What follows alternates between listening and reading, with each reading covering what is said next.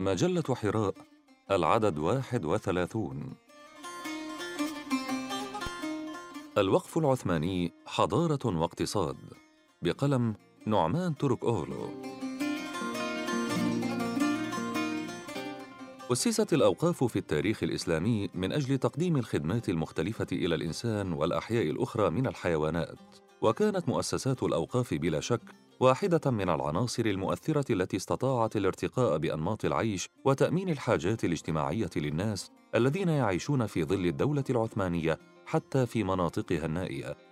وإذا تأملنا في مفهوم الوقف لدى الدولة العثمانية نجد أنه مزيج من الشرقي الممتد من حضارة الأغير إلى السلاجقة والغربي الممتد من الإمبراطورية الرومانية إلى الإمبراطورية البيزنطية. فقد ورثت الدولة العثمانية هذا الميراث الممتزج الديناميكي وطورته وصبغته بقيمها وثقافتها الدينية.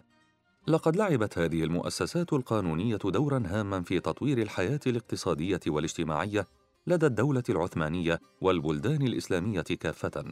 يقوم النظام الوقفي على فعاليات مؤسساتية قانونية للرعاية الاجتماعية التي تضمن استمرارية المجتمع، وبهذا المعنى فإن فعاليات الأوقاف التي نشطت في الدولة السلجوقية والعثمانية نمت نمواً كبيراً بتأثير الحقوق والأحكام الإسلامية، ويعتبر أورخان غازي ثاني سلاطين الدولة العثمانية أول من أسس نظام الأوقاف التي نمت بشكل منسجم بالنمو الاقتصادي والسياسي للدولة. وعندما أمر أورخان غازي ببناء أول مدرسة عثمانية في إزنك أوقف لها من الأموال غير المنقولة العقارات لتسد حاجاتها من المصاريف والنفقات. واقتدت بها أوقاف أخرى قامت لأغراض مختلفة كتقديم الأموال لليتامى وللأرامل وللغارمين المدنيين وكتوزيع الخضار والفاكهة للمواطنين وكرعاية الكبار العاجزين كقواد القوارب والحمالين وكتأمين إرضاع الأطفال وتجهيز البنات للزواج وتأمين بدل الأواني والصحاف التي يكسرها الخدم لكي لا يتعرضوا للعقاب من أسيادهم وكإطعام الطيور وشراء الألعاب للأطفال. وتأمين حاجيات المسافرين والإنفاق على طلبة العلم وتأمين الإقامة لهم وتأمين العمل للعاطلين وكذلك التدريب المهني ومؤازرة المفلسين والمدينين وتزويج الشباب وحماية الحيوانات وتأمين نظافة الطرقات. بالإضافة إلى تأسيس أوقاف تمويلية لشق قنوات المياه وإنشاء القناطر وبناء سبل المياه وحفر الآبار وبناء المدارس والخانات والحمامات والجوامع والطرق والأرصفة والجسور. وبتمويل من الأوقاف قامت المشافي بتقديم خدماتها للمحتاجين وتقاضى الأطباء أجورهم منها. ويجري في هذه المشافي علاج المرضى من غير تمييز في لون أو عرق أو دين. ويجري كذلك تأمين الأطباء كما يتم تقديم الدواء مجانا إن لزم الأمر.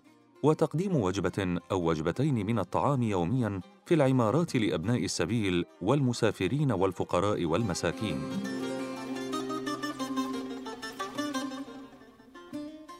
مؤسسة الأوقاف والاقتصاد العثماني النظام الاقتصادي في الدولة العثمانية إلى جانب الإقطاع الذي ورثته من الدولة الإسلامية المتلاحقة كان يقوم على أساس مؤسسات الفتوى والآخية التي تعتمد على العدالة في أساسها كان الاقتصاد العثماني يعتمد بنسبة كبيرة على الزراعة، الأمر الذي أكسب أنظمة الأراضي مكانة متميزة ضمن البنى الاقتصادية العثمانية. ونظام الأراضي هذا كان يتمثل بنظام التيمار، وهو نظام يتم من خلاله استخدام الأراضي من قبل الرعايا مقابل الوفاء ببعض الالتزامات، كتوريد عشر المحصول لصاحب التيمار ودفع الضرائب المقررة كما كان أصحاب التمار بالمقابل ملزمين بتقديم الجنود إلى الجيش أثناء الحرب وذلك بما يتناسب مع حجم محصول تمارهم ظل التمار قائما كوسيلة اقتصادية للقوة العسكرية العثمانية إذ لم تقم الدولة بجمع الموارد الزراعية في مركز واحد إنما أعطتها لسباهية التمار الفرسان لتتمكن من تأمين جنودها أثناء الحرب من جانب ومن تأمين مواردها الزراعية أثناء السلم من جانب آخر. وهذا وفر لها نظاما ديناميكيا حركيا بلا شك. في القرن السادس عشر كانت نسبة 20% من الأراضي تدخل ضمن نظام الأوقاف لدى الدولة العثمانية. وكان حوالي 15% من موارد الدخل للأوقاف تتكون من الأسهم المقبوضة من واردات الدولة. ففي هذه الحقبة كانت واردات الأوقاف تشكل 12% من بين الواردات العامة وقد ازدادت هذه النسبة فيما بعد لتبلغ 20% مع الأخذ بعين الاعتبار أن واردات أراضي الأوقاف فقط هي الداخلة في حسابات النسب السابقة.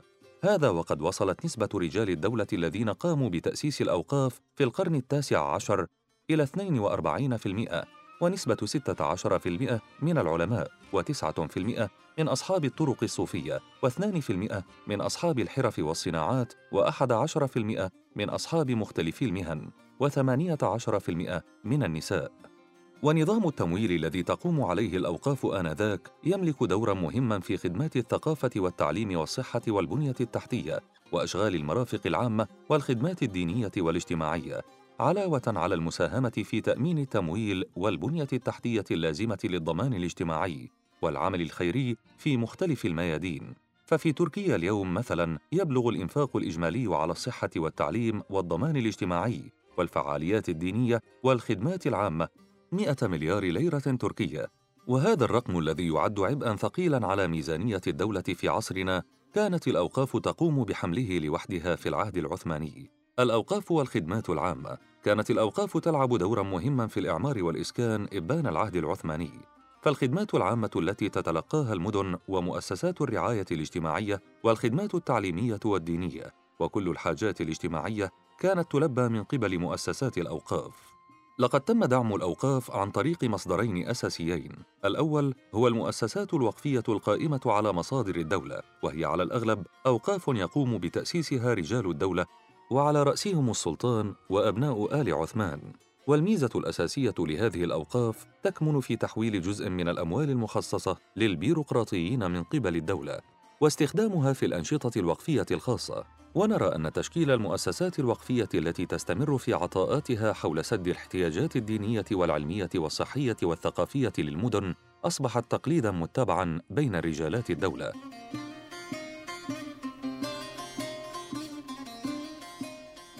والمصدر الثاني لنظام الأوقاف يشمل أوقاف المواطنين العثمانيين الأخيار الذين يبتغون مرضاة الله ويسعون وراء الأعمال الصالحة التي تفيد الشعب والمجتمع وهذه الأوقاف وإن كانت صغيرة الحجم من حيث التمويل فإنها لعبت دورا كبيرا لصالح الحياة الاجتماعية والاقتصادية. وعليه فإن هذا النوع من نظام الأوقاف الخيرية الذي أبدى تطورا مستمرا في العهد العثماني شكل عنصرا مهما في تمويل الخدمات وساهم في نمو المدن العثمانية وازدهارها. ومن ثم أدت هذه الأوقاف مهمة كبيرة في ارتفاع مستوى المعيشة ومن ثم الحياة الاقتصادية والاجتماعية في كافة أرجاء الأراضي العثمانية. اذا تمتعت الأوقاف بمكانة رفيعة مرموقة لدى الدولة العثمانية وأصبحت جزءا اساسيا من حضارتها. إذ أقامت الخانات التجارية الوقفية والأسواق لكافة الأمتعة والسلع من أقمشة ومجوهرات وأسلحة وشيدت القصور الوقفية العديدة على الطرق بين المدن والمناطق لتحط القوافل التجارية وقوافل المسافرين رحالها فيها. وتستريح وتأمن شر الأشقياء وقطاع الطرق. علاوة على أن هذه الأوقاف ساهمت في تطور الفنون الجميلة كالخط والتذهيب والزخرفة والأبرو فن الرسم على الماء وتجليد الكتب حيث كانت سبباً لآثار فنية عالية المستوى. كما أن للأوقاف أهمية كبيرة أيضا في مجال اللغة والثقافة والتاريخ والقانون وحتى في الفولكلور. باختصار لم تترك الأوقاف لدى الدولة العثمانية ميدانا من الميادين الاجتماعية ولا أرضا من الأراضي العثمانية إلا ودخلتها وقدمت الخدمات لأهلها. وبفضل هذه الأوقاف استمرت خدمات التعليم والصحة والخدمات الدينية والثقافية من غير خلل أو تقصير حتى في فترات المحن والأزمات الداخلية والخارجية للدولة. ومما يجدر ذكره أن الأوقاف التي تقدم الخدمات الثقافية والاجتماعية للمجتمع اليوم والتي تتبناها الدول وتقوم هي بإدارتها وتمويلها كانت تؤسس وتدار وتمول من قبل أشخاص عاديين في العهد العثماني. ومن الصعب جدا أن نجد اليوم دولة من الدول يقوم أفرادها باستقلال ذاتي بتمويل الخدمات العامة كما كانت الحال في الدولة العثمانية.